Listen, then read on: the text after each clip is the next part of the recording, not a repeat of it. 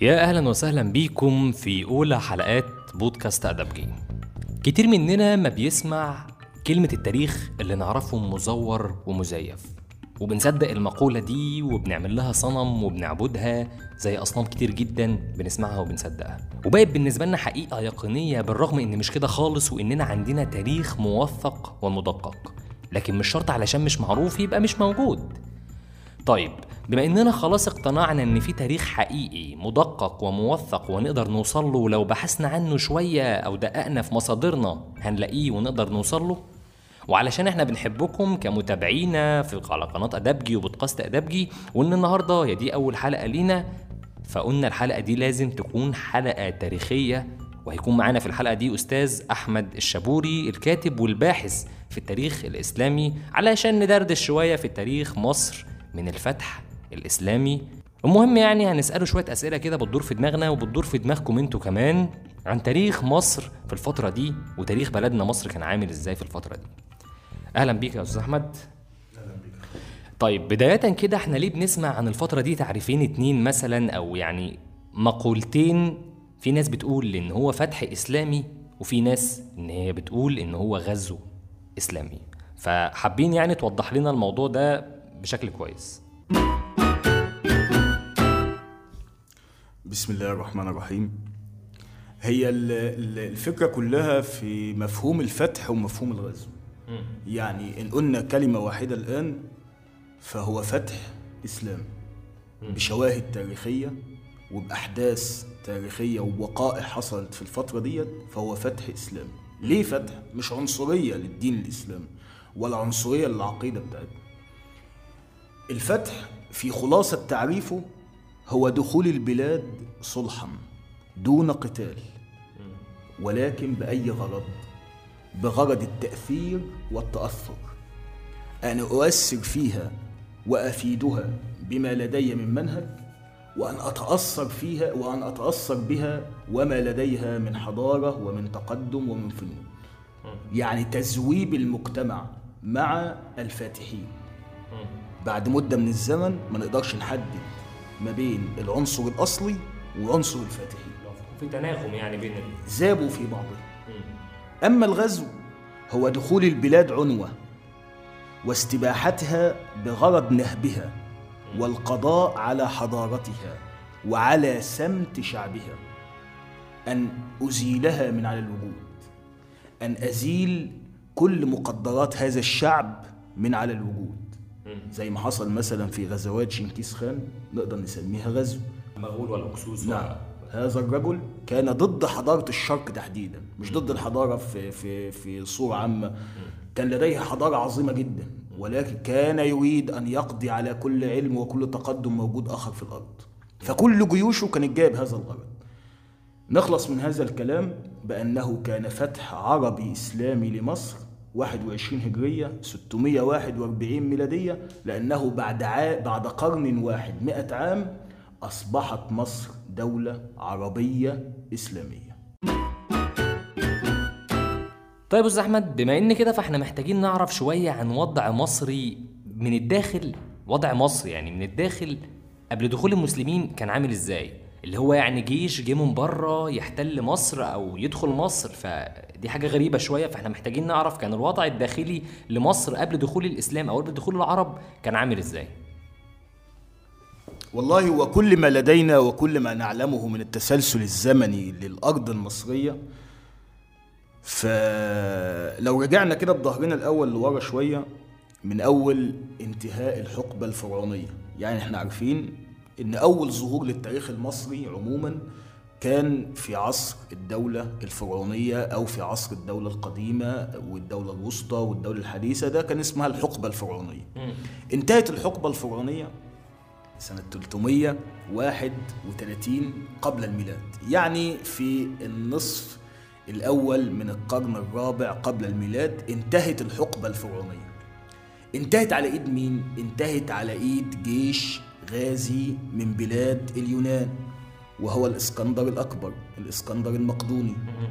استطاع أن يكون الإمبراطورية اليونانية اللي هي الدولة المقدونية يقضي على هيمنة الإمبراطورية الفارسية وينزل إلى الشام ومنها إلى مصر ويسيطر عليها ويبني فيها عاصمة شاهدة على اسمه عبر التاريخ وهي مدينة الإسكندرية.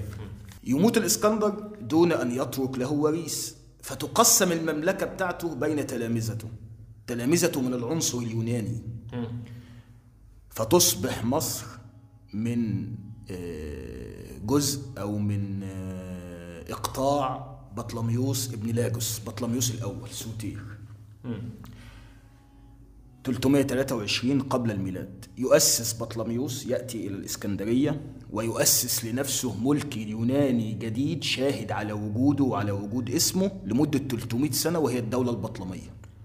بطل محكم بطريق نعم. في هذه الأحداث أو في هذه الفترات كانت الإسكندرية عاصمة البلاد ويسكنها الإغريق يعني الأجانب مش المصريين لأنها هي عاصمة الدولة يسكنها الإغريق. والمصريين خاضعين للحكم الإغريقي. تذبل الدولة البطلمية أو الحكم الإغريقي ويجور عليه ما يجري على الدول بعد 300 سنة في معركة كبيرة جدا اسمها معركة أكتيوم البحرية تهزم آخر ملكات الدولة البطلمية كليوباترا السبعة ومعها أخوها بطلميوس ال 13 على إيد قوات الدولة الرومانية. بتظهر حالا على الخريطة السياسية للعالم دولة جديدة وعنصر جديد وهو العنصر الروماني بيؤسسوا إمبراطورية. على إيد واحد اسمه أوكتافيوس اللي هيتحول بعد كده إلى أغسطس قيصر. يقضي على الوجود البطلمي في مصر وتصبح مصر ولاية تابعة للإمبراطورية الرومانية من سنة كام؟ من سنة 31 قبل الميلاد. والرومان يسيطرون على مصر لحد سنة 641 ميلادي وهو بالدخول العربي إليه سبعة قرون أو حوالي سبعة قرون. خلال هذه الفترة مرت الإمبراطورية بمراحل كتير الإمبراطورية الرومانية في أوروبا. بمراحل كتير جدا. مراحل قوة كان يسيطر فيها الإمبراطور على كل مقدرات الأمور داخل الإمبراطورية بتاعته ومراحل ضعف. في مراحل الضعف ديت طبيعي أن تنفك عصبة الإمبراطورية. حصلت في أحداث كتير جدا. إلا مصر. كان كل إمبراطور يجلس على العرش ال ال ال الإمبراطوري في مدينة روما يحرص حرص تام أن تظل مصر في ولاية الدولة الرومانية أو في تبعية الدولة الرومانية. ليه؟ لأن مصر كانت تعرف بالنسبة للرومان أنها سلة الغلال. هي المكان نعم. هي المكان الذي يحصلون منه على القمح والقمح في هذه الفترة وفي الفترات اللي إحنا فيها الآن هي السلعة الاستراتيجية على مستوى العالم. في الخمسين سنة اللي قبل الفتح على طول طبعا إحنا عارفين إن بيحكم مصر الدولة الرومانية. الدولة الرومانية بتضعف بتضعف بتضعف فبيؤثر ذلك على الولايات التابعة لها. في الخمسين سنة اللي قبل الفتح حصلت في مصر غزوتين اتنين أجنبيتين وحرب داخلية ثورة داخلية. بنخلص منها أنها نتائج لغضب المصريين التام من الوجود الروماني في مصر. من الوجود الروماني في مصر. في مصر. إزاي؟ الغزوة الأولى كانت سنة 619 وهي غزوة جيوش الفرس الفرس عندما يحلوا إلى أرض في هذه العصور القديمة يسبقهم الأخبار بالويل وبالتنكيل. تخويف بقى طبعا. وبإيه كمان؟ مش بس تخويف. وباستباحة هذه الأرض التي يقدمون عليها. يعني هم جايين للتدمير. ومع ذلك وقف المصريين بجانب الغزاة الفرس. مرحبين. هذا إن دل على على شيء فإنما يدل على غضب المصريين التام من الحكم الروماني. ليه؟ الرومان كانوا يتعسفوا في جمع الضرائب على المصريين. وقت ضعف الإمبراطورية الرومانية بيستغلوا كل موارد موجودة في الولايات التابعة لها حتى يسيطروا عليها. فمصر من من الولايات الغنية من الولايات ذات الموارد الكثيرة. وبالتالي كانوا بيفرضوا ضرائب كتير جدا على المصريين. فالمصريين غضبين منه غضبانين منهم. دي نمرة واحد. نمرة اتنين أنهم عاملوا المصريين معاملة سيئة وجعلوهم طبقة ثانية في المجتمع. ومن الممكن أن تكون خارج التصنيف أصلا. عامة الشعب هم أساس الأرض هم حرس الأرض عبيد كعبيد الأرض لأن مصر كانت بالنسبة للرومان إقطاع مقاطعة ورث ورثه الإمبراطور من الإمبراطور. إضافة لهذا التعسف في جمع الضرائب وهذه الأحوال الاجتماعية السيئة فإن البيزنطيين أو الرومان كانوا مخالفين للمصريين في العقيدة. يعني على الرغم أنهم هم الاثنين المصريين في ذلك الوقت والسلطات الرومانية بيتدينوا على العقيدة أو على الديانة المسيحية إلا أنهم مختلفين في المذهب. المصريين على عقيدة اسمها اليعقوبية والبيزنطيين أو الرومان على عقيدة أخرى اسمها الملكانية وده خلاف مذهبي هنتكلم فيه بعدين. تمام. يعني ظلم اجتماعي تعسف ضريبي ظلم سياسي وعقائدي. وكمان اضطهاد عقائدي. ده جعل المصريين هم يقفوا مع الغزاة الفرس ضد البيزنطيين اللي بيحكموا أرضهم بالفعل نجح الفرس في دخول الإسكندرية والسيطرة عليها سنة 619 قويت الإمبراطورية الرومانية بعد ذلك. لما جه واحد اسمه هرقل كان في شمال أفريقيا ولاية تابعة في تونس ولاية تونس الآن سبيطرة ولاية تابعة للإمبراطورية الرومانية. آه، البيزنطيين أو الرومان في العاصمة القسطنطينية دب بيهم الضعف والتدهور استنجدوا بهذا الحاكم اللي موجود هناك اللي هو هرقل انه يخرج بجيوشه ويجي يقضي على حالة الضعف اللي موجودة فيها الإمبراطورية الرومانية.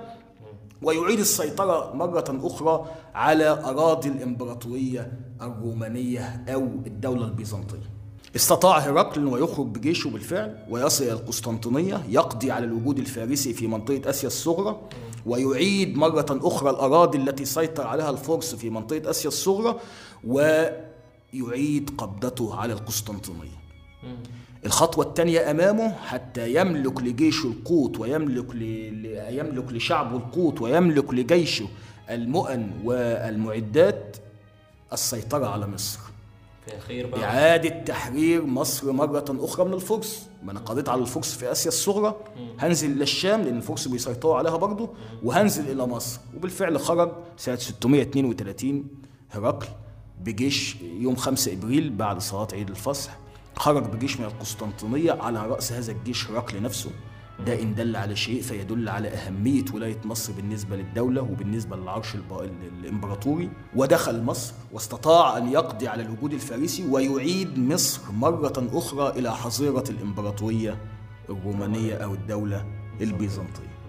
كمان خلال هذه الأحداث قبل هرقل قامت ثورة داخلية في مصر مش من الشعب ثورة من الحامية البيزنطية في مصر.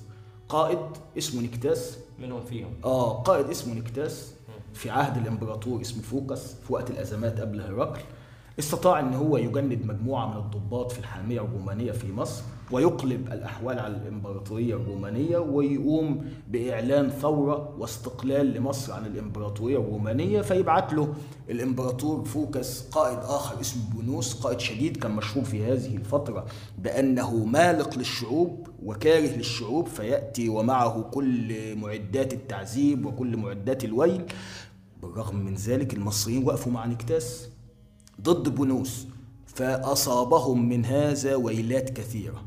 هذه الأحداث الثلاثة وتعاطي المصريين مع الأحداث الثلاثة دول الغزوة الفارسية بعد كده غزوة هرقل بعد كده ثورة آه، نكتاس إن دلوا على شيء فهيدلوا على سوء الأوضاع المصرية قبل فترة الفتح العربي إليها.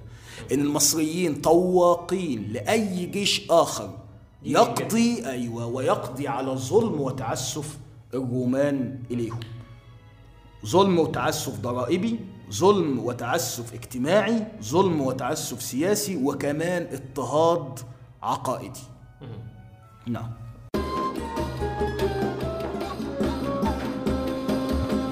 طيب هنيجي بقى لل- لل- للحظة الفارقة بقى لأن جيش الفتح أو جيش العرب عموما خرج إزاي من بلاد العرب؟ يعني الفكرة طقت فقعت في دماغهم كده وجهزوا نفسهم وتحركوا لمصر ولا أصلا من الأساس كان في ترتيبات؟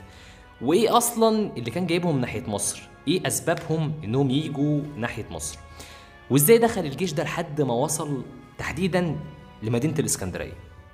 دي دولة دولة ولها نظام آه، الدولة الإسلامية ظهرت أول ما ظهرت مع النبي محمد صلى الله عليه وسلم في المدينة المنورة بعدما هاجر من مكة إلى يثرب بدأ يعلن عن تأسيس دولة للعرب. ويعشم العرب ويمنيهم بأنهم سيتحكموا العالم سيتحكموا هذا العالم. سيقضوا على أكبر إمبراطوريتين موجودتين في العالم في ذلك الوقت. الإمبراطورية الفارسية إمبراطورية قوية جدا في العصور القديمة وإمبراطورية رومانية قوية على الرغم من أنها بتضعف ولكنها قوية بتسيطر على أراضي كتير. زي ما إحنا عارفين طبعا قبل الهجرة لم يتتبعه كثير من العرب فهاجر من مكة إلى المدينة ومن هنا بدأ يضع أولى اللبنات الأساسية في بناء الدولة العربية الإسلامية. وبدأ معها سيدنا محمد صلى الله عليه وسلم حركة اسمها حركة الفتوحات الإسلامية.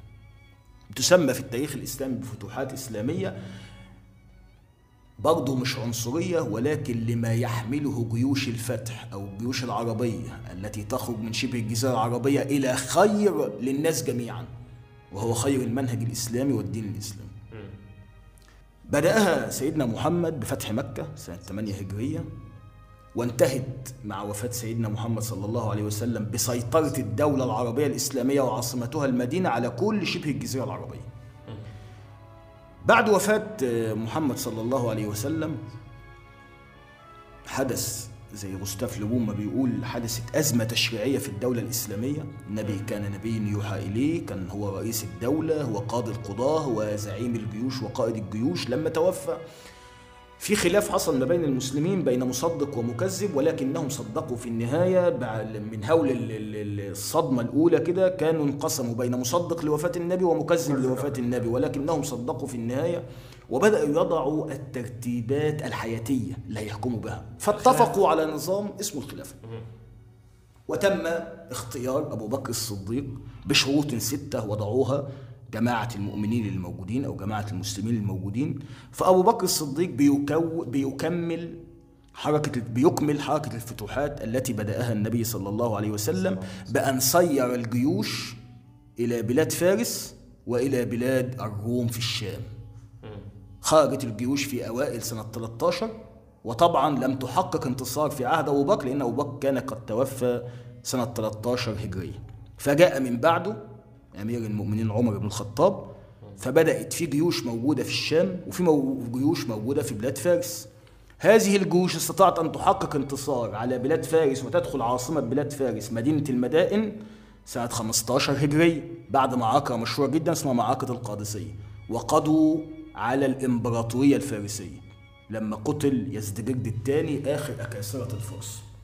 ثم بعد ذلك في جيوش موجودة في الشام. جيوش الشام بتحقق انتصار الواحدة تلو الأخرى كان أعظم هذه الانتصارات سنة 17 هجرية في معركة اليرموك ودخلوا من بعدها عاصمة منطقة الشام في هذا الوقت وهي مدينة دمشق وسيطروا عليها. عارفين إحنا قصة مشهورة جدا؟ سنة 19 أو أواخر 18 إن المسلمين لما توجهوا بقيادة أمير الجيوش عمرو بن العاص إلى بيت المقدس الأباطرة اللي موجودين البطارقة آسف البطارقة اللي موجودين في بيت المقدس أعلنوا التسليم ولكن هذه المدينة مقدسة.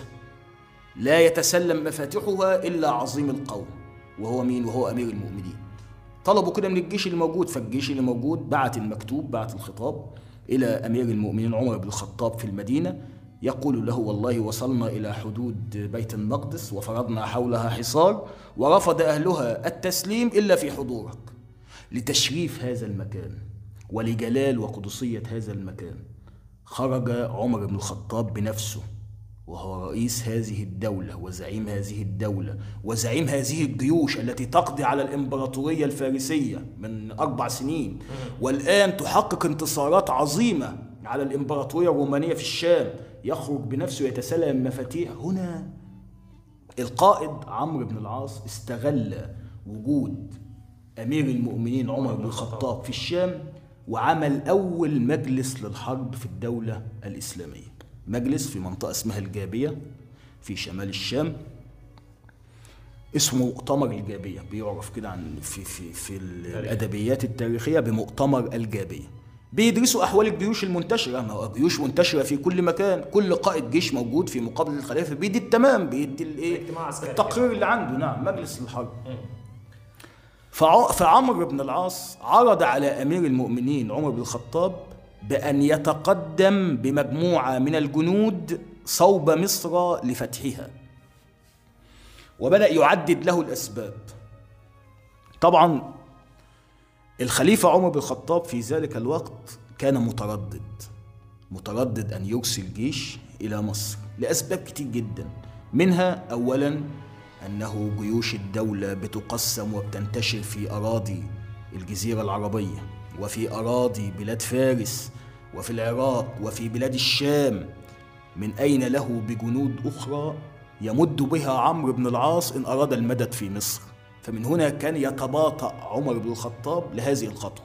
ولكن بصدق يقين عمرو بن العاص وصدق أمانيه بأنه سيحقق الله له الغلبة في مصر ما زال يقنع الخليفة حتى أقنعه. فصير له الخليفة أربعة آلاف جندي. جيش أولي. أربعة آلاف جندي يتحرك بهم من فلسطين في اتجاه مصر عبر سيناء والعريش ويتباطأ في سيره. حتى يأتيه مدد آخر لحد ما الدولة تكون له مدد من الجيوش المنتشرة دي تجيب من كل جيش مجموعة تجيب من كل جيش مجموعة. استطلاع كده مبدئي كده. لا مش استطلاع هو هو ذاهب بغرض الفتح ولكن يتباطأ في أمره. يتباطأ وهو يسير. حتى يأتيه مدد من. الدولة عشان ما يبقاش إيه ما تغمش لا تغم عليه القتال وهو بلا جنود. طيب هو عمرو بن العاص أقنع الخليفة بإيه؟ أقنع عمر بن الخطاب بإيه؟ إيه اللي خلى عمر بن الخطاب وهو رجل المنطق والعقل كما يعرف في الأدبيات الإسلامية بعدما كان متردد لفتح مصر أعطى لعمرو بن العاص الجنود وأمره بالتحرك ليه؟ أولا لفضل مصر موارد مصر معرفة عمرو بن العاص بالأرض المصرية وبموارد الأرض المصرية وبطبيعة الشعب المصري هي من شجعته أن يقنع الخليفة لأنه يعلم مدى ثقل مصر بالنسبة للدولة. واحد. اتنين. بعد مصر الاستراتيجي. إزاي؟ أنا موجود حالا في بلاد الشام والشام كان يحكمها الروم وأنا قضيت على وجود الروم في الشام ومصر في جنوب الشام ومصر موجود فيها الروم. أنا وجودي في الشام ليس بأمان. مش مؤمن لأن من الممكن أن يسير الروم في مصر جنود برية وجنود بحرية عبر الساحل شرق البحر المتوسط ويهجموا على وجودي في الشام. يعني لازم أتغدى بهم قبل أن يتعشوا بي. مؤمن الدولة. نمرة ثلاثة استكمال حركة الفتوحات الإسلامية. لما نيجي نشوف كده بدأت الأول من المدينة المنورة ثم مكة ثم شبه الجزيرة العربية ثم بلاد فارس والعراق ثم الشام وبالتالي الخطوة الأخرى ال- القادمة هي مصر. يعني بتتبع خط سير الحملات حملات الفتوحات الإسلامية نجد أنه من المنطق أن يذهب جيش عربي إلى مصر. وأربعة الغرض الأساسي من هذه الجيوش هي نشر الإسلام أن تعلم الناس الإسلام. تعليم الدين الإسلامي. طبعا. أن تعرف الناس الديانة الجديدة أن تعرف الناس الإسلام الذي خرج من شبه الجزيرة العربية وهم ضعاف وهم فئة يسيرة فئة قليلة والآن هم يقضوا على الفرس ويقضوا على الروم ومن هنا ومن هنا خرج عمرو بن العاص من فلسطين في أواخر 18 أوائل 19 هجرية وأخذ الطريق الشرقي بوابة مصر الشرقية التي منها كان يأتي كل الجيوش عبر العريش بسلام ثم بعد ذلك توجه إلى الفرمة بورسعيد وهناك وهي كانت ميناء مشهور جدا بالمناسبة. وهناك قابلته حامية بسيطة حامية رومانية بسيطة كانت موجودة هناك فاستطاع التغلب عليها ثم بعد ذلك أكمل سيره في اتجاه بلبيس بوابة مصر الشرقية. الشرقية. نعم. خروج عمرو بن العاص وخط سيره في هذه الحملة من الفرمة إلى بلبيس يدل على معرفة عمرو بن العاص لطبيعة الأرض المصرية معرفة تامة. لأنه لم يسير في الاتجاه في ال- الاتجاه الساحل. بمعنى إيه؟ كل مكان في طريق ممهد. طبيعي. الطريق الممهد اللي كان موجود هو الطريق الساحلي ممهد عشان خاطر المواني اللي موجودة فيه عشان خاطر الحاميات اللي موجودة فيه تحمي هذا الطريق. عمرو بن العاص لم يسير في هذا الاتجاه ولكنه صار في الداخل في داخل الصحراء. ليه؟ اولا حتى يأمن مقاومة الروم أنا معايا عدد بسيط. أنا لسه أي نعم عامل انتصار على الحامية اللي موجودة في الفرمه ولكن من- ممكن أن تواجهني حملات أخرى. في ال... وهكون مكشوف للأسطول الروماني اللي موجود في البحر أو لو أنا على. الساحل. أما في الداخل فأنا اولا هكون متغطي من الحاميات الرومانية. نمره اتنين هستطيع إن أنا أحصل على مؤني والماء من القرى اللي موجودة في الداخل ومن آبار العيون اللي موجودة في الداخل. وهذا زي ما بنقول إن دل على شيء فيدل على معرفة عمرو بن العاص طبيعة الأرض المصرية قبل القدوم لفتحها. وده هنتكلم عنه برضه كمان شوية. استطاع عمرو بن الع- العاص انه يدخل بالبيس بعد قتال بسيط مع حامية رومانية موجودة هناك وكان أمامه عشان يوصل للاسكندريه اللي هي عاصمه مصر في ذلك الوقت أن يعبر بوابة حصن بابليون. حصن بابليون. واقعة مشهورة ومعروفة طبعا حصن بابليون دوت يعتبر قديما هو العاصمة العسكرية لمصر. من أراد أن يحصل على الإسكندرية لابد أن يعبر من هذه البوابة. طبعا عمرو بن العاص مش معاه المدد الكافي. مش معاه العدد الكافي إن هو يحاصر حصن بهذا ال- ال- ال- الحصانة وبهذه المنعة. حصن مم... م... م... منيع. آه طبعا م... ممتع بكل أدوات الحصار يعني مش هتقدر تحصره يوم ولا اتنين. بدليل إن هو تم حصاره سبع شهور. ليه بقى؟ عمرو بن العاص قال أنا هستغل هذه الفرصه الفرصة. اولا هو عسكر بجنوده في منطقة اسمها أم دينين. أم دينين الأسبكية الآن. مصر القديمة. نعم. عسكر بقوته هناك. واستغل الفرصة أولا إن هو ينزل للفيوم. عشان نمرة واحد يمهد الطريق إلى الصعيد. دي نمرة واحد. نمرة اتنين يحصل على مؤنة. يحصل على مؤن من القرى المصرية. يتعاون مع المصريين. ينزل الصعيد. هنعرف ليه هو نزل الصعيد كمان شوية دلوقتي. لحد ما يجي له مدد. وبدأ يبعت لأمير المؤمنين في المدينة قائد الدولة في المدينة يقول له والله أنا وصلت لواحد اتنين تلاتة والآن نحن ننتظر منك مدد. فأرسل له الخليفة عمر بن الخطاب جيش في أربعة آلاف واحد كمان ومعاه أربعة بيعرفوا في الأدبيات ال- الإسلامية بأن الواحد بألف رجل. عبادة بن الصامت ومسلمة بن مخلد الأنصاري والمقداد بن الأسود والزبير بن العوام. عمرو بن العاص مش هيقدر يهجم على الحصن. الحصن له حصون منيعة. مش هقدر أهجم عليه بالعدد اللي معايا. أمال أعمل إيه؟ قال لك والله أنا عايز أطلع القوات اللي موجودة بالخبرة العسكرية بتاعت أمير الجيوش عمرو بن العاص. أستفز القوات التي داخل الحصن لأن يفتحوا الأبواب ويخرجوا لي في معركة. هيستنزفهم يعني. أستغل غروره أستغل غرور قائد الحص- الحصن. ما أنا موجود حاليا عند الحصن بقالي ثلاث شهور. مش بهجم عليهم مش بحاصر أصلا. أنا موجود في ام دينين منطقة مقابلة للحصن من بعيد. هو شايفني وعارف إن أنا موجود. جالي ال- ال- المؤن أو جالي ال- آسف المدد جيش المدد ال 4000 دول وأنا حطيت الخطة إن أنا أهجم بس مش هقدر أهجم برضه على الحصار على الحصن. لأنه منيع حقيقي. فبالتالي أنا عايز أستفز غروره للخروج بدأ عمرو بن العاص يكون قواته ويعمل يقسم قواته إلى ثلاثة قوات. قوة تفضل في أم دينين قوة أخرى أمرهم أن يخرجوا في جنح الليل في الظلام إلى ما وراء ثنية الجبل منطقة القلعة. وراها يستخبوا وراها يتداوم وراها. والقوى الأخرى تحركت إلى منطقة هليوبلس عين شمس الآن دي مدينة من المدن مدينة هليوبلس. اسمها أون. القديمة دي مدينة كان يعبد فيها الإله رع فبقى أمام حصن بابليون. وقف موجود يوم. فبالفعل ما خطط له عمرو بن العاص حدث. بغرور تيودور قائد الحصن قائد الحصن قائد حصن بابليون خرج بحوالي عشرين ألف مقاتل. مقابل بره 4000 آه بره الحصن. للهجوم على قوات عمرو بن العاص. خرج آه تيودور بقواته قابل ال- القوى الإسلامية أو القوى العربية اللي كانت موجودة في منطقة هليوبوليس حقق عليها انتصار نوعي انتصار بسيط ولكن فوجئ بقدوم جيش من الخلف اللي هو الجيش اللي كان متداري ورا ثنايا الجبل.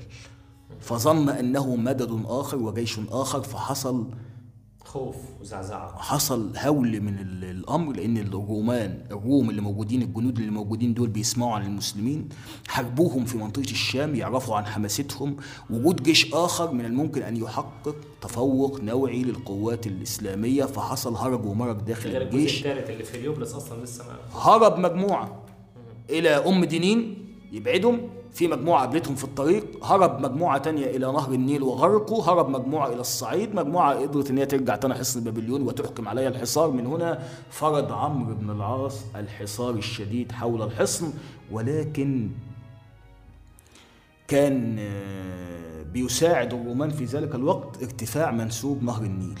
ارتفاع منسوب نهر النيل ده معناها في خندق حوالين الحصن خندق عظيم حوالين الحصن كان مليان مية فبالتالي من هنا بدأ آه، عمرو بن العاص حصاره يشتد مع الوقت هو الآن الوقت يطول وكمان مش قادر يهجم لأن انت أنت مهما ترهق قوات الحصار بالمنجنيق هو معاه منجنيق. مهما ترهقه هو بيرمي عليك زيت نغل اللي هو النيران الاغريقيه أو النيران البيزنطيه الزيت المولع دوت فكان يرمي عليك. ماشي أنت بتحاول تستفزه حرب استنزاف زي ما انت قلت. انت بتحاول تستفزه هو بيحاول يستفزك لحد ما يستنفذ قوات بعض.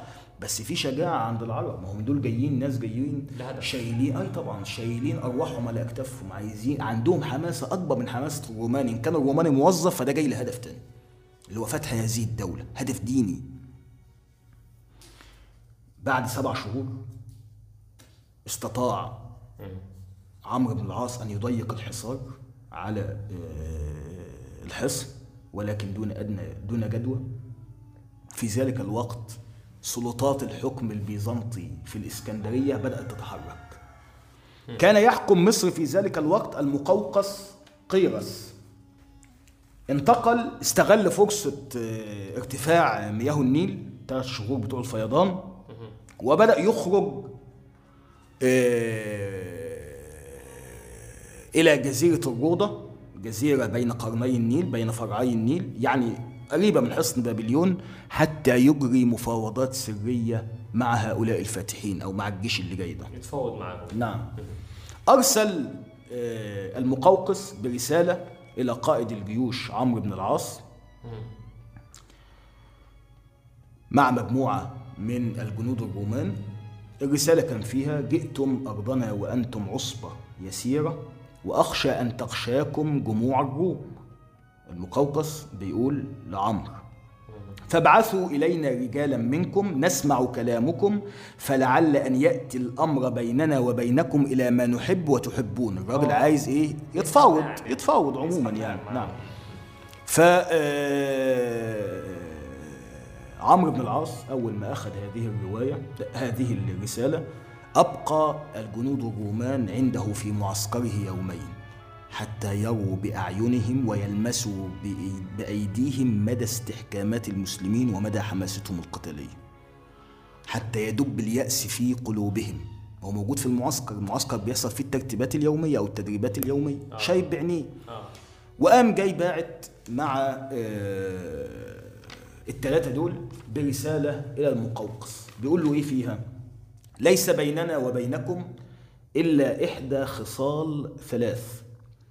إما أن دخلتم الإسلام فكنتم إخوانا وكان لكم ما لنا وعليكم ما علينا أو أبيتن فالجزية عن يد وأنتم صاغرين أو القتال حتى يحكم الله بيننا وبينكم وهو أحكم الحاكمين. هذا- آه، هذا ما كتبه عمرو بن العاص وسلمه إلى رسل المقوقس وعادوا إلى المقوقس بعد يومين اثنين هل وفرح بحضورهم أو برجوعهم لأنه ظن أنهم قتلوا. وأخذ الرواية الرسالة وقرأها وسأله عن ماذا رأيتم في معسكر المسلمين. قالوا له والله رأينا قوما الموت أحب إليهم من الحياة. والتواضع أحب إليهم من الرفعة ليس لأحد منهم في الدنيا رغبة. جلوسهم على التراب وأميرهم واحدا منهم وما يعر وما يعرف رفيعهم من وضيعهم ولا السيد منهم من العبد. وإذا حضرت الصلاة لم يتخلف عنها أحد يغسلون أطرافهم بالماء ويخشعون في صلاتهم. هنا المقوقس أرسل بمجموعة أخرى يطلب المفاوضات المباشرة. أن يرسل له عمرو بن العاص مجموعة إلى جزيرة الروضة يفاوضوه يتكلموا أنا مش هقعد مش مش فاهمك أنا بالورق ده. أنا لسه مش عارف أفهم أنت جاي ليه برضه. ما وبرضه الراجل التاني راجل سياسة. يعني راجل وعارف مدى قوة جيشه وعارف مدى قوة الدولة بتاعته إنه مش هتقدر تحارب بس في نفس الوقت عايز إيه؟ يتفاوض مباشرة.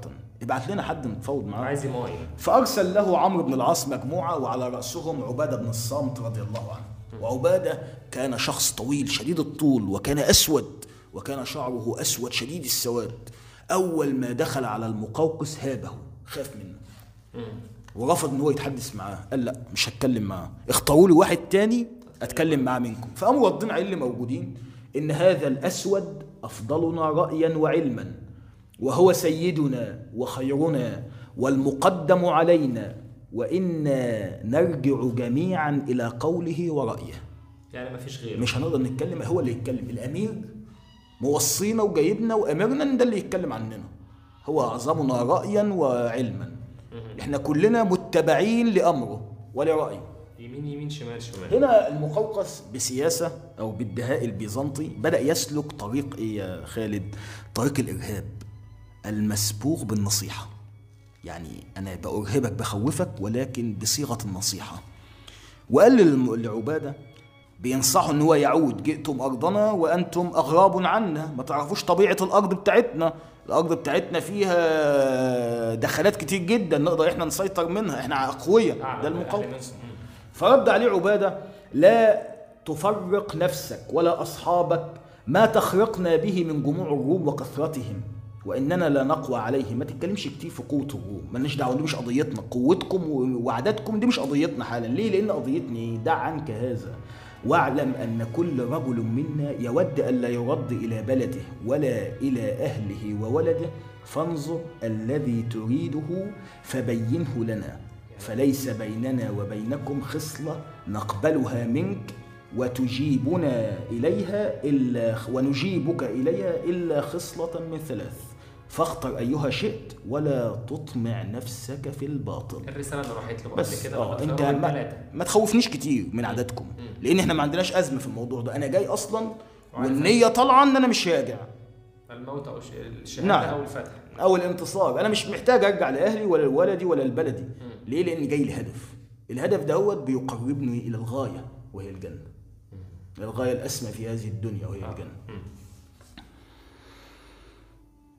فالمقوقس بعد ما سمع من الوفد بتاع آه، العرب رجع إلى مستشاريه في الإسكندرية وقال لهم أطيعوني وأجيبوا القوم إلى خصلة من هذه الثلاث فوالله ما لكم بهم طاقة وإن لم تجيبوا إليهم طائعين لنجيبهم إلى ما هو أعظم منها كارهين ولكن القوم من حوله عزهم غرورهم وأبوا أن يسلموا وأعلنوا القتال ضد جيش العرب. في ذلك ال- الأثناء كان مياه النيل هدأت وانخفض فيضانها فجف الماء حول الخندق حول ال- ال- ال- الحصن. وهنا بعملية فدائية استطاع الزبير بن العوام أن يضع خطة وهو أن يصعد في ليلة من الليالي جدران الحصن. بإشارة منه إلى الجيش ال- ال- ال- المرابط في الخارج أو المحاصر في الخارج بأنهم إن سمعوه يكبر في الداخل فليكبروا. وهذا ما حدث. استطاع الزبير العوام أن يصعد بالسلم وينزل إلى داخل الحصن في غفوة من الجنود الرومانيين وكبر في الداخل وكبر العرب من الخارج فهم الروم المحاصرين والمقاومين للحصن بالهروب لأنهم ظنوا دخول العرب. فهربوا من على الأبواب ومن على الأسوار ومن على الأبراج وهنا استطاع الزبير العوام أن يفتح الأبواب ويدخل الجيش العربي حصن بابليون ويسلم له الحامية الرومانية وتخرج من الحصن في سلام إلا من أبى القتال تخرج من الحصن إلى الإسكندرية ويسيطر عمرو بن العاص وجيشه على حصن بابليون. ويتقدم في سيره إلى العاصمة وهي الإسكندرية فيفرض عليها حصار لمدة 14 شهر. طول 14 نعم. ده غير السبع شهور اللي ح- ده ده ده. بابليون ده كان آه. في بابليون. إنما الإسكندرية لمدة أوي. 14 شهر لأن الإسكندرية مدينة محصنة فعليا. هي عاصمة البلاد منذ عشرة قرون. هي مش عاصمة مصر بس. في الوقت ده الإسكندرية هي عاصمة الحضارة الهلينستيه في منطقة الشرق كلها. كانت مقصد. آه طبعا طبعا. فحصرها لمدة أربع شو 14 شهر. شهر. وخلال ال 14 شهر دول سلم الرومان وأعلنوا التسليم للجيش الفتح آه، بقياده آه، عمرو بن العاص. ودخل عمرو بن العاص الإسكندرية بعد أن وضع صلح الإسكندرية. كان ده سنة 21 هجرية. يعني بعد ثلاث سنوات من خروج الجيش من ال- الجابية أو من الشام لحد ما دخل الإسكندرية في 21 هجرية 641 ميلادية سقط الحكم الروماني سلطة الحكم الرومانية في مصر سقطت وأصبحت السلطة سلطة عربية إسلامية. ثلاث سنين مش سهلة برضه في ذلك آه في ذلك الوقت.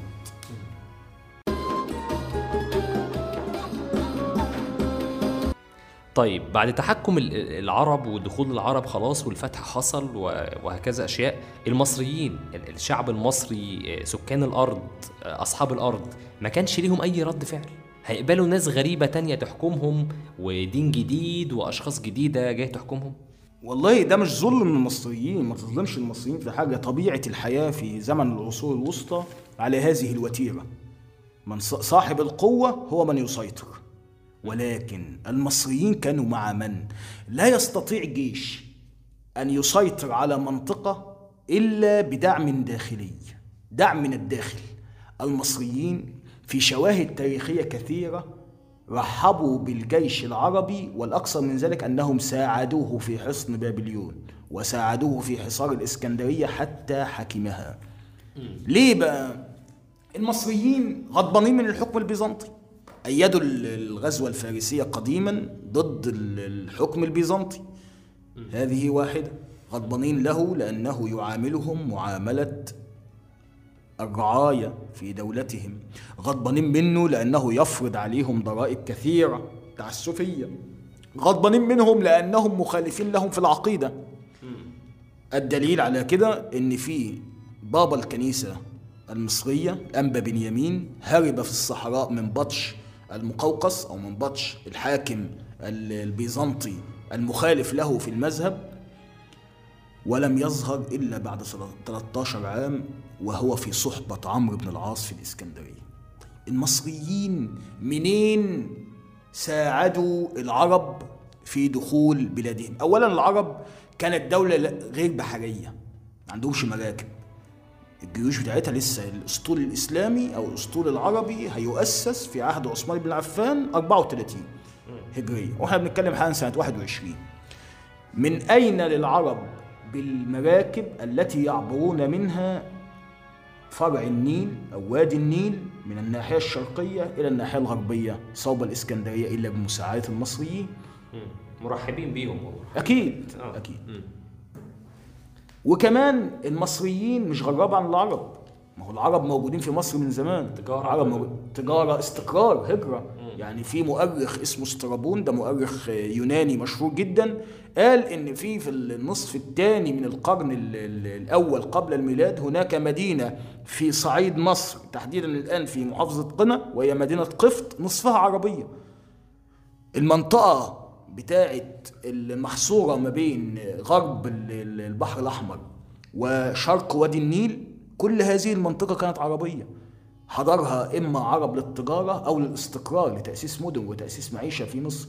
مصر كانت مشهورة جدا عند العرب كان معروف النسيج المصري في بلاد العرب قبل الإسلام. عمرو بن العاص نفسه بقدومه إلى مصر كان كان طواق بيطوق نفسه وعنده أماني شديدة بفتح مصر وحكمها.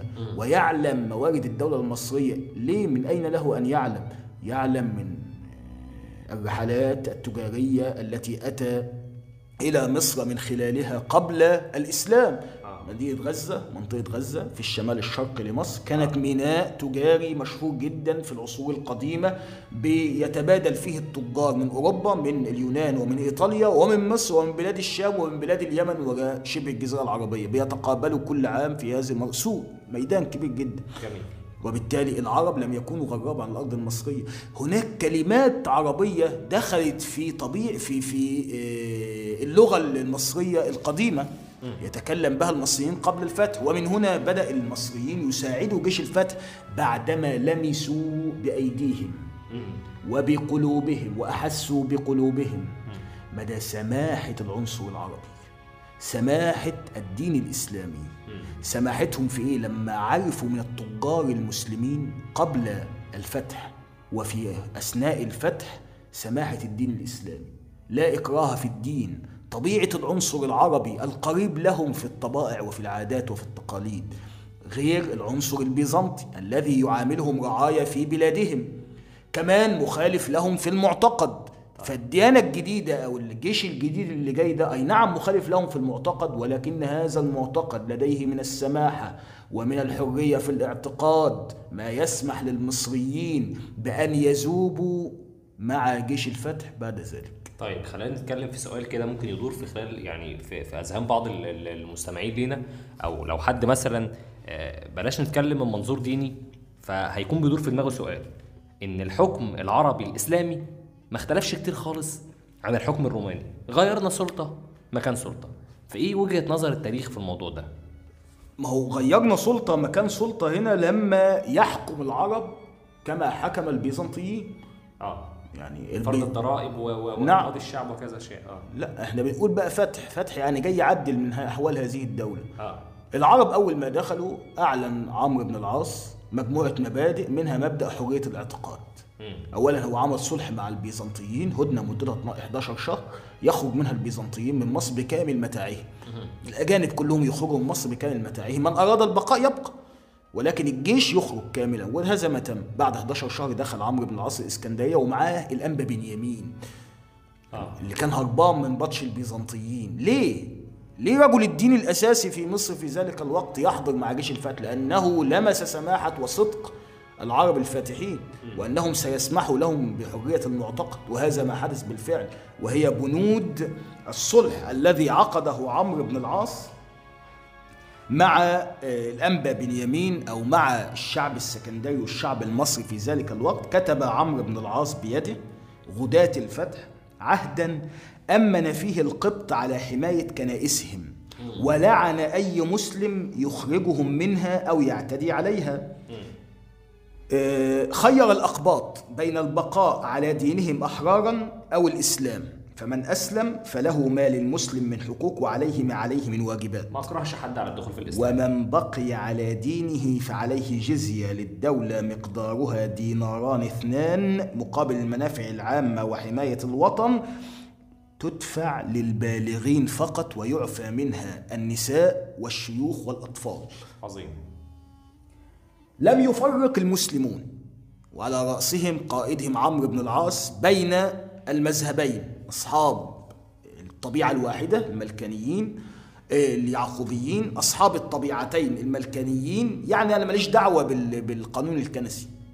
ترك مهمة تنظيم العقيدة المسيحية وتنظيم القانون الكنسي للأنبا بنيامين للكنيسة ورجال الدين المسيحي دون أن يتدخل كان يشاركهم احتفالاتهم. وكان يشاركهم احتفالاتهم. آه. ترك لهم العقيدة كما يتخيرون زي ما هم عايزين. لا أتدخل في شؤون عقيدتكم. أبقي دار العبادة اللي هي الكنيسة. ألعن أي مسلم يقضي عليها أو يعتدي عليها. إضافة لذلك المسلمون يدفعون الزكاة. أنتم تدفعون ضريبة اسمها الجزية مقابل حماية وطنكم. يعني إحنا بندفع وانتوا بتدفعوا. نعم. تمام. إيه هي يا أستاذ أحمد؟ أهم أعمال عمرو بن العاص في مصر وأهم ال ال ال ال- يعني بنقول كده النهضة اللي عملها عمرو بن العاص في مصر. أهم أعمال عمرو بن العاص أول عمل خالص طبعا كان حرية العقيدة م، اللي هو أن يعلن أمانا للأقباط في مصر أن يؤمن الأقباط أو أن يؤمن المصريين على عقيدتهم. إن أنا مش مخالف أنا مخالف أي نعم لكم في المعتقد ولكن لن أجبركم على الإسلام. آه لن أضطهد عقيدتكم لن أقضي على دور عبادتكم. لو كمان إيه؟ هحميها لكم وأنت مؤمن على مالك وعلى دينك وعلى نفسك في معية الحكم العربي.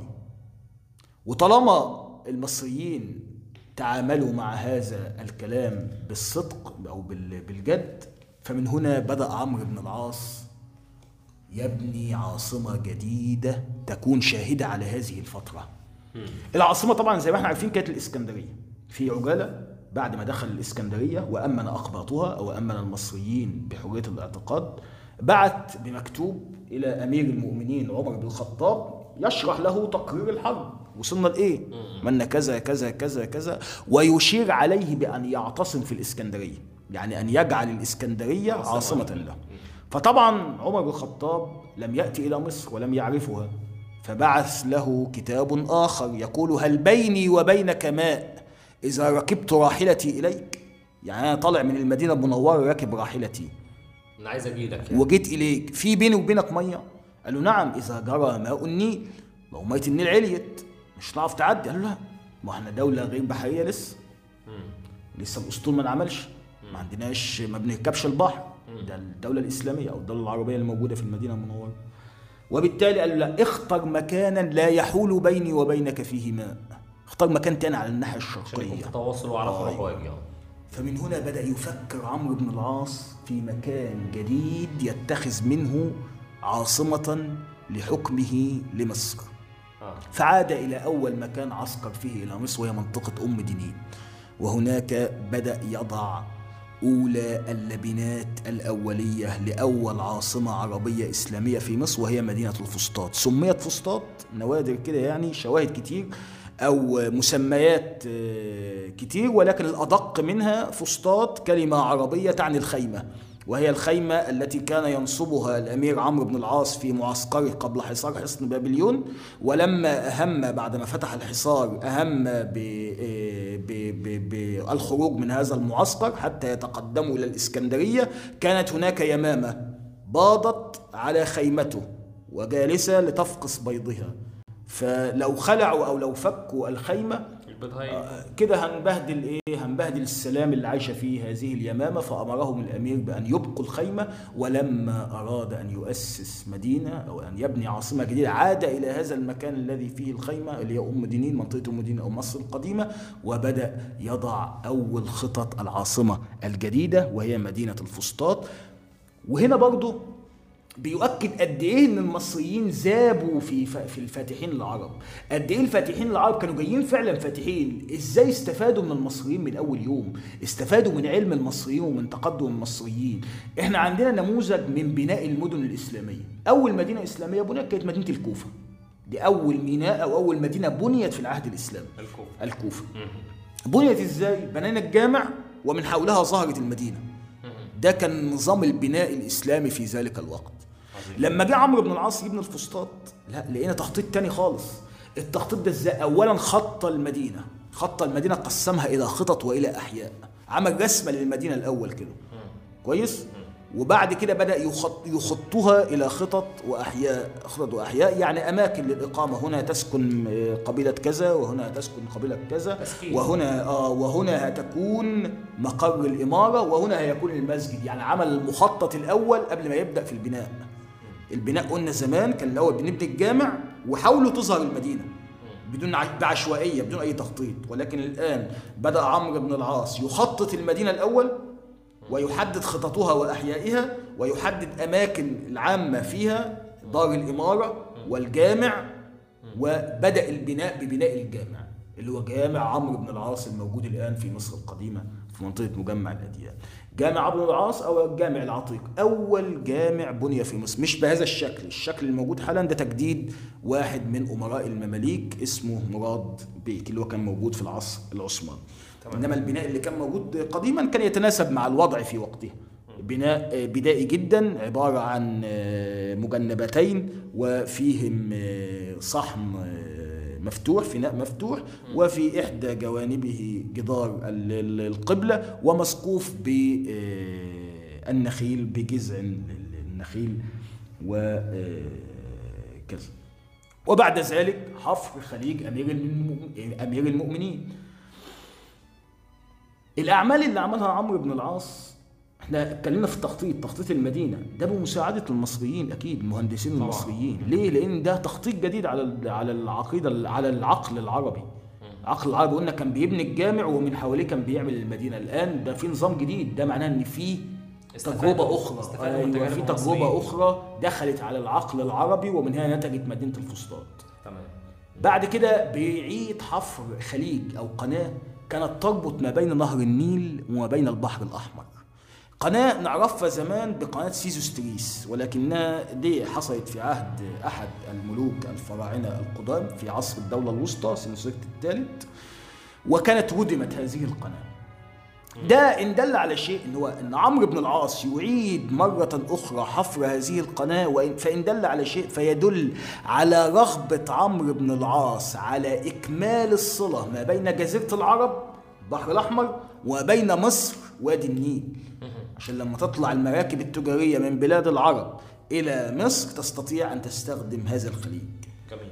من أعمال عمرو بن العاص أيضا مقاييس النيل. عمرو بن العاص بحكمه لمصر أو بدخوله مصر لم يدخل آه، دخول المستكشف اللي داخل للتعرف على الأرض. بالفعل. عارف. عندنا دليل على كده. استطاع عمرو بن العاص أن يري يرينا أو أن يخبرنا بعبقريته. لما عمل مقاييس النيل. إيه مقياس النيل ده يا عم خالد؟ النيل قال هيرودوت عليه زمان مصر هبة النيل. مصر أصلا الحضارة المصرية القديمة أول عامل من عوامل ظهور الحضارة المصرية القديمة كان. وجود وجود نهر النيل. شريان. الانسان الإنسان قديما كان يبحث عن شيء واحد. الأكل والمياه. والمسكن. ما الأكل يبقى مياه؟ مسكن يبقى ملبس. آه. يريد أن يأكل ويريد أن يحتمي من وعورة الطبيعة. عموما.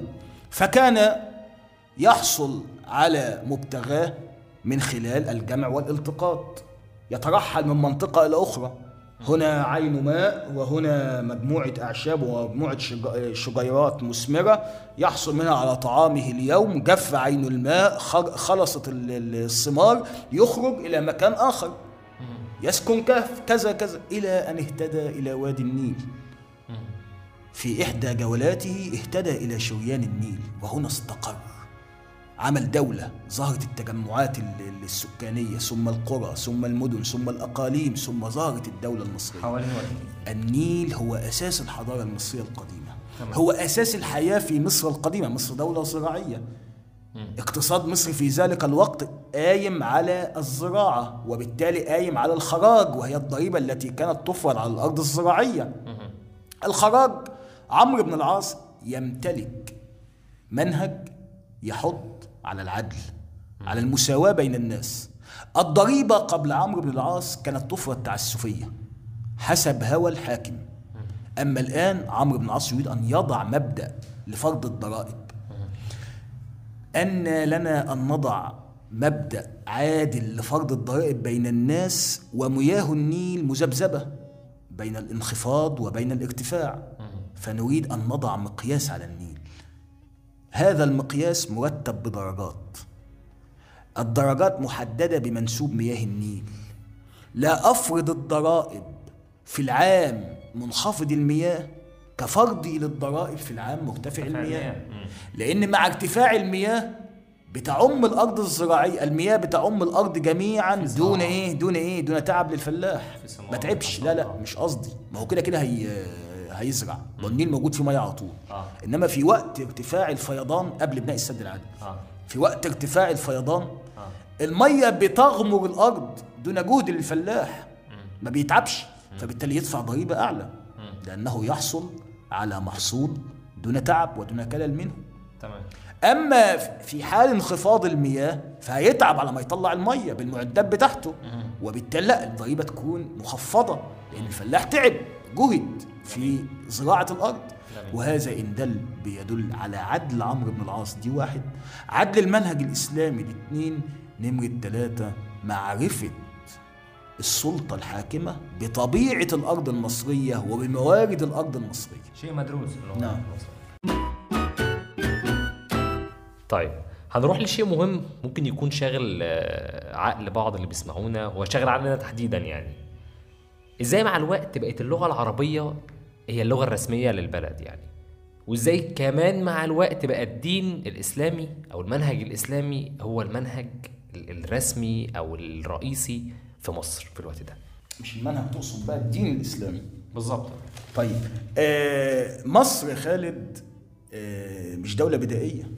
والعرب لما هم جايين إليها وإحنا قلنا جايين ليؤثروا ويتأثروا. مصر دولة ذات حضارة. وبالتالي ذات لغة. من أساس الحضارة اللغة. وكتابة. ونعلم ذلك من الكتابات الفرعونية المنتشرة جميعا وعلم الفراعنة وكذا وكذا وكذا. فبالتالي مصر كان لديها لغة ولديها فن ولديها أدب ولديها أدبيات داخلية. ماذا أضاف العرب إلى ذلك؟ ال- اللغة المصرية القديمة مرت بمجموعة آه، تطورات مجموعة مراحل. بدأت الأول بكتابة اسمها الهيروغليفية الخط الرسمي للدولة والخط المقدس للدولة وهي كان خط صعب شوية في كتابته. بعد كده ظهرت كتابة أخرى الهيراتيقية خط رجال الدين.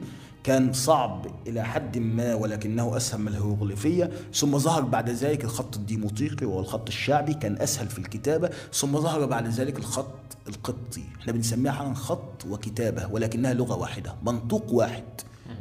أشك أشكال أربعة في الكتابة. ولكن المنطوق واحد لأن اللغة كما تعلم صوت قبل الصورة. مش كده؟ سماعي آه، الأول اللغة هي عبارة عن صوت يحول إلى صورة.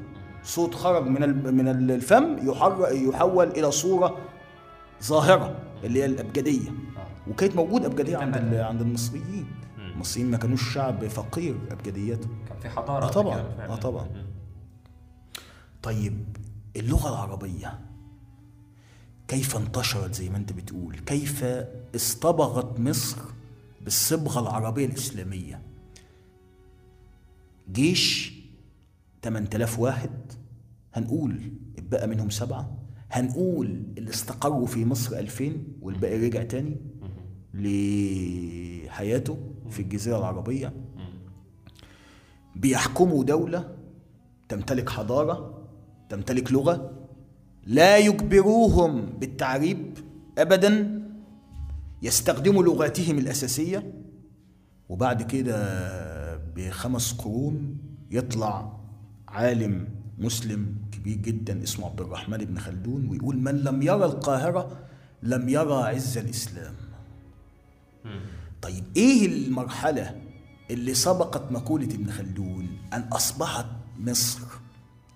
على الرغم أنها دولة ليست عربية وشعب لا يتكلم العربية وعقيدة ليست إسلامية.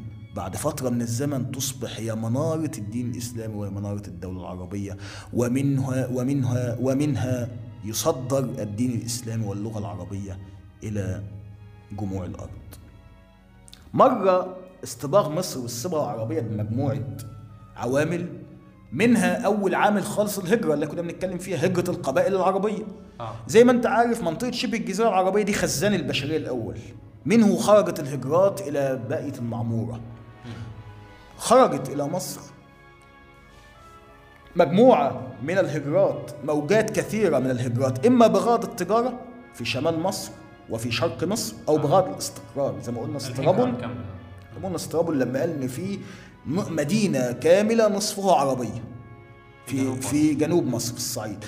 وانت عارف طبعا العرب منتشرين جدا في صعيد مصر الآن وفي الأجزاء الشرقية. منطقة سيناء منطقة بلبيس الشرقية. الأجزاء الشرقية كلها لمصر دي كلها أجزاء عربية. فده ساعد على اصطباغ مصر لأن المصريين لم يكونوا أغراب عن اللغة العربية ولا عن طبيعة العرب.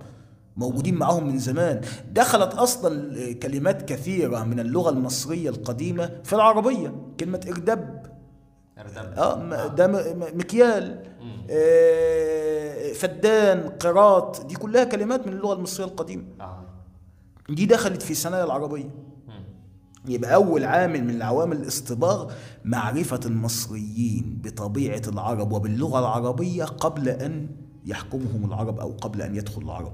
ما عندهمش إشكالية معاهم. في معرفة سابقه طبعا نمرة اتنين اللغة العربية نفسها قوة اللغة العربية نفسها. لما نيجي نحط اللغة العربية في ميزان مع اللغة المصرية القديمة أولا اللغة المصرية القديمة اللي إحنا قلنا عليها دي مش كانتش اللغة الرسمية في الدولة دي لعامة الناس أو في المعابد أو في الكنائس. أما اللغة الحكومية لمدة سبع قرون كانت اليونانية. آه. اللغة الحكومية لغة التعامل الحكو... التعامل الحكومي. بين الأفراد وبين سلطات الحكم كانت اللغة اليونانية. لغة التعليم في مصر كانت اللغة اليونانية. يعني اللغة العربية جاية حالا في أرض خصبة. ما فيش أي لغة أي نعم موجودة اللي هي اللغة المصرية ولكن مش بنفس القوة. المصريين نفسهم لا يتكلمونها. مش معظم المصريين بيتكلموها. فدخلت اللغة العربية في آه، مراحل كثيرة من ال- المناقشات مع اللغة المصرية بدأت أولا بمرحلة تسمى مرحلة الصراع صراع بين اللغتين. من الفتح حتى نهاية القرن الأول حصل فيه إيه بقى تبادل في الميزان اللغوي. آه. الميزان كان متفق للاثنين. العرب أبقوا على اللغة اليونانية بالمناسبة في التعاملات الحكومية في القرن الأول كله لحد ما يجي عبد الملك بن مروان سنة 86 هجرية ويعلن تعريب الدواوين في كل العالم. العالم الإسلامي. آه. تعريب الدواوين يعني اعتبار اللغة العربية لغة هي اللغة رسمية. الرسمية. إنما قبل ذلك لا ال- الشعوب. لغة الشعوب ال- الموجودة. نحن حكام وبنسيطر بالقرار. ولكن لغة التعامل الحكومي هي اللغة الموجودة. في الشام اللغة السريانية في البلاد فارس اللغة السريانية الفارسية في آه، مصر اللغة الايه المصرية أو اليونانية. فاليونانية كانت أكبر شوية لأنها إيه لما نيجي نحطها بمقارنة مع اللغة ال- ال- ال- المصرية القديمة نلاقي اللغة المصرية القديمة على الرغم من أنها أول لغة أبجدية حسب ما أنا أعتقد ولكن هي لغة فقيرة مرادفتها فقيرة. لأنها لغة شعب واحد بس اللي هو الشعب المصري وتحولت إلى كتابات كثيرة أربع خطوط أو أربع كتابات فقل إفهامها اللغوي والإسهام ال- ال- ال- بعد ذلك ندخل في مرحلة أخرى من ال- الصراع بين اللغة ال- المصرية ومرحلة التفوق. دي مرحلة من البداية من بداية القرن الثاني وممكن نحدد نهايتها بسنة 215 هجرية. آه. أهم ما ميز هذه الفترة أنه بنهايتها كان ميزان القوى اللغوي قد تحول لصالح اللغة العربية لمجموعة أسباب منها ازدياد حركة التعريب إحنا قلنا التعريب حصل سنة 86 هجرية وإحلال العرب مكان الأقباط في الوظائف.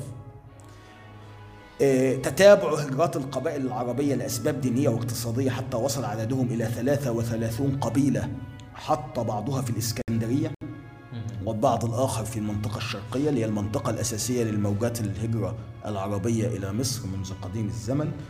وازدياد عدد الداخلين في الإسلام فرادى وجماعات. الدين الإسلامي نفسه. آه. من عوامل تفوق اللغة العربية. آه. لأن أنا الدين الإسلامي. قائم على أساس اللغة العربية. يعني هو إيه؟ ال ال ال الكتاب عربي.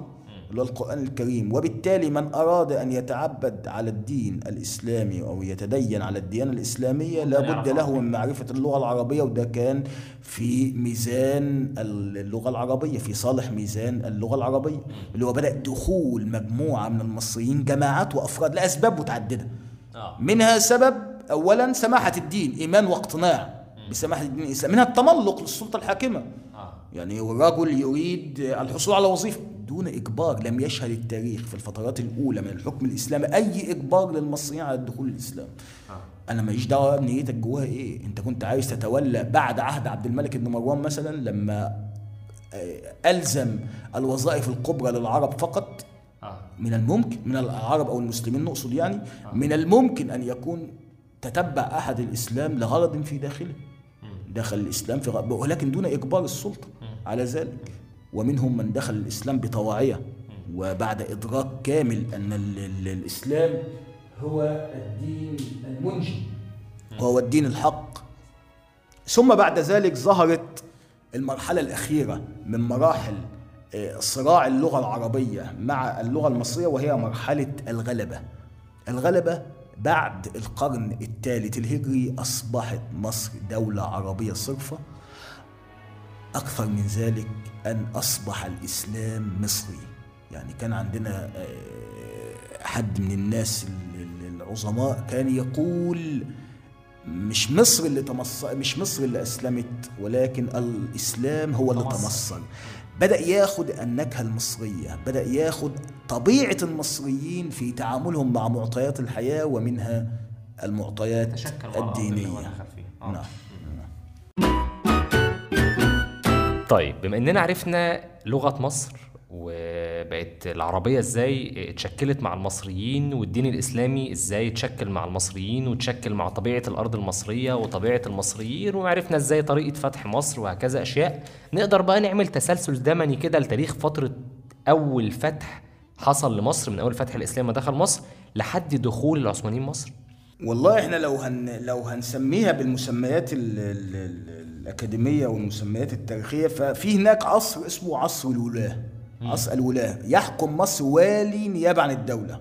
تمام. وهو يبدأ منذ دخول الفتح سنة 21 هجرية 641 ميلادية ميلادية. وحتى سنة 41 هجرية 660 ميلادية. استمر بعد ذلك من يحكم مصر والي ولكن تغير مفهوم الحكم في الدولة الإسلامية من مفهوم الخلافة الراشدة إلى الدولة الأموية اللي هيأتي عن الدولة الأموية أيضا إلى مصر والي فمن الممكن أن نسميه عصر الولاة ولكن يبدأ عصر الدولة الأموية من سنة 41 هجرية 660 ميلادية لحد نهاية الدولة الأموية سنة 132 هجرية 750 ميلادية.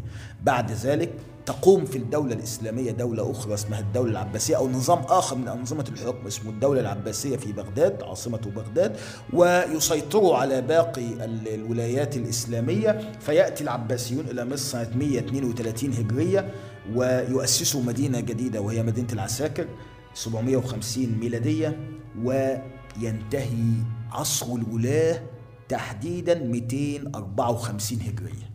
ليه 254 هجرية؟ لأنه سيأتي والي عن الدولة العباسية ولكن سيستقل بمصر وهو أحمد ابن طولون. ويعلن تأسيس دولة جديدة اسمها الدولة الطولون- الطولونية 254 دولة مستقلة فعليا ولكنها تابعة اسميا للدولة العباسية. الدولة الطولونية فضلت من سنة 254 لحد سنة 321 هجري. بعد كده الدولة العباسية تقوى شوية فتبعت جيش بقيادة واحد اسمه محمد بن طغج الإخشيدي يقضي على ورثة أحمد بن طولون ويستولي هو على الحكم ويضرب لنفسه عملة وتصبح مصر عاصمة له أو دولة له اسمها الدولة الإخشيدية من سنة 321 لحد سنة 358 دولة مستقلة اسميا مستقلة فعليا ولكنها تابعة صوريا واسميا للدولة العباسية. آه. لأول مرة ستخرج مصر عن معية الدولة العباسية أو عن معية منطقة الشرق تحديدا هي موجودة تابعة للجزيرة العربية من أول فتحها سنة 21 لحد سنة 358 هجرية. ليه؟ لأن في هذا الوقت أصبحت مصر عاصمة لدولة جديدة مناوئة للدولة العباسية وهي الدولة الفاطمية.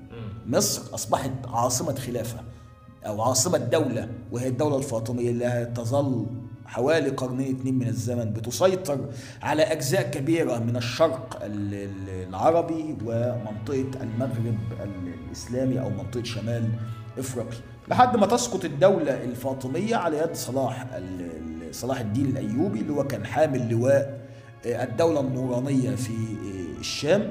ويستطيع أن يؤسس نفسه سلطنة في مصر من سنة 557 آه، تذبل وتنتهي الدولة ال- الأيوبية. فيأتي من بعدها سلطنة أخرى وهي سلطنة المماليك.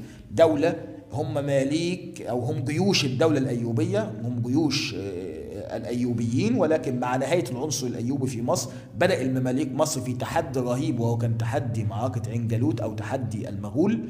دخول هولاكو خان منطقة آه، بغداد آه، ويقضي على الدولة العباسية. فمن هنا حدث حدث آه، جلل في مصر. فكان لابد في الوقت ده أن يكون المصريين كلهم على قلب رجل واحد. فاختاروا أحد المماليك ليحكم الدولة. ومن هنا ظهرت دولة المماليك لحد سقوط المماليك سنة 1900 1500 و17 ميلادية تحديدا بشهر يناير وهو دخول جيوش العثمانيين إلى القاهرة والقضاء على السلطنة المملوكية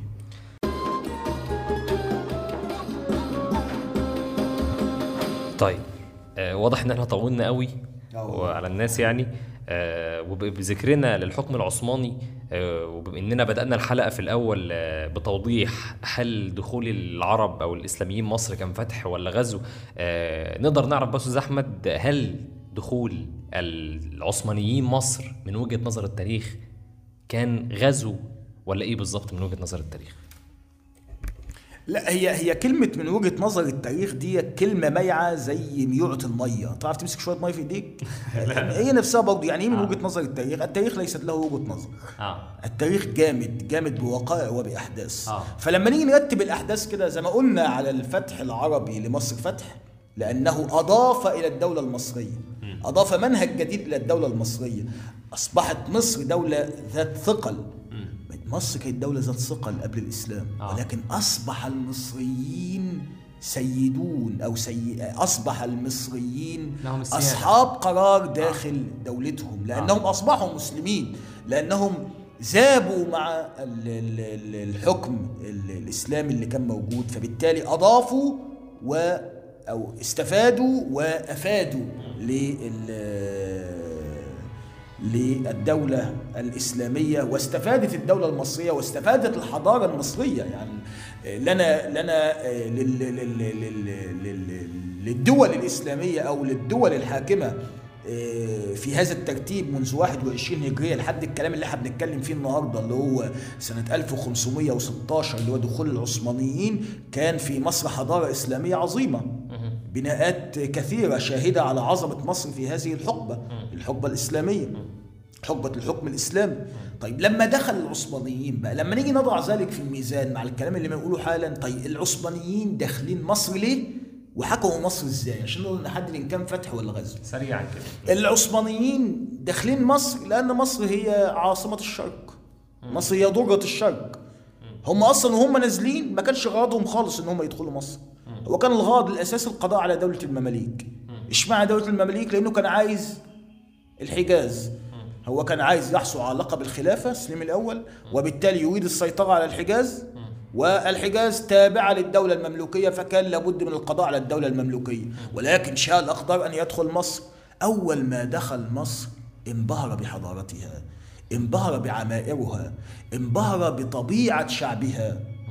وهنا سليم يعني من المؤكد من ال- الواضح أنه استباح البلاد. بمعنى إيه استباح البلاد؟ جلس في مصر مدة حوالي شهرين اتنين سليم الأول. وخرج من مصر ومعه كل النفائس ومعه أمهر الصناع في مصر. يسأل. يعني خد خيرها من الآخر. يسأل هذا البناء من صنعه؟ فلان الفلاني. فلان الفلاني لسه حي؟ آه هاتوه. معانا مش حي؟ فين تلامذته؟ هاتوه. عملوا إيه تلامذته؟ هذا الفن هذا التقدم هذه العمارة. كذا وكذا وكذا. ليه؟ علشان يعمل ليستفيد حضارة. منهم. هو عنده حضارة. هو عنده حضارة هناك. هو مش هي مش دولة ضعيفة على فكرة بالمناسبة. هو عنده حضارة. ولكن ليستفيد. طب هو أفاد؟ ماشي مش مشكلة إن هو يستفيد. إنما هو أفاد مصر بإيه؟ اللي هو حكم مصر إزاي؟ اولا أسوأ الفترات أسوأ الفترات السياسية لمصر كانت تحت الحكم العثماني. ليه؟ لأن في الوقت ده في سلطة حاكمة ولكن ليست هناك سلطة حاكمة. في مسمى لسلطة والي ولكن من يسيطر على الأمور بكوات المماليك. طب بكوات المماليك بيسيطروا بالعنوة بالقوة؟ لا. بمعية الوالي. هذه من أساسيات الدولة. العثمانيين كان يهمهم في الشرق أمر من ثلاث. أولا أن تكون سلطة الحكم لهم وهو الوالي. ثانيا أن يكون لهم حامية عسكرية لها مهمتين مهمة في الداخل ومهمة في الخارج مهمة الداخل جمع الخراج الميري. يعني مهمتهم جمع الأموال من المصريين والمهمة التي في الخارج الحفاظ على حدود الولاية حتى لا تهجم عليها دولة عسكرية. أخرى. نمرة ثلاثة أن يكون القاضي لهم القضاء. ليس لهم في تعليم المصريين شيء ولم يهتموا بذلك. تركوا الأمر كما كان إما في الأزهر أو الكتاتيب حتى دب الجهل في عقول الناس. لم يهتموا بمواكبة التقدم الذي ظهر في ذلك الوقت في أوروبا.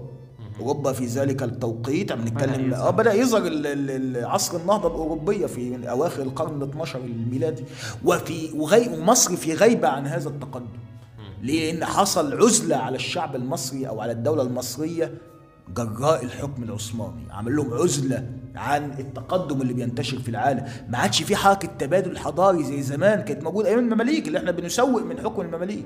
ولكن كان موجود عند المماليك تبادل حضاري. ما كانوش بيفهموا في الحضارة ولا لهم دعوة. ولكن كانوا سايبين الأمر ليه؟ كان بتيجي ال- ال- ال- المراكب من أوروبا تحمل معها النفائس الأوروبية والسلع الأوروبية. وكان بيتبادلوا هذه النفائس وهذه السلع وهذه الحضارة وهذا التقدم وهذه العلوم وهذا الفن الذي لدى المصريين. أو لدى العرب تحديدا وينقلوه إلى أوروبا حتى حدث النهضة. تبادل حضاري وهذه دوامة الحضارة. الحضارة لا تقف عند عنصر واحد من العناصر السكانية. هي متبادلة هي متبادلة لأنها متكاملة بتكمل بعضها البعض. فبالتالي هل العثمانيين فيما فرضوه من عزلة على الشعب المصري وعلى الأرض المصرية ومن جهل ومن سوء حكم ومن سوء نظام سياسي بالتالي نستطيع أن نسميه فتح عثماني أم غزو عثماني؟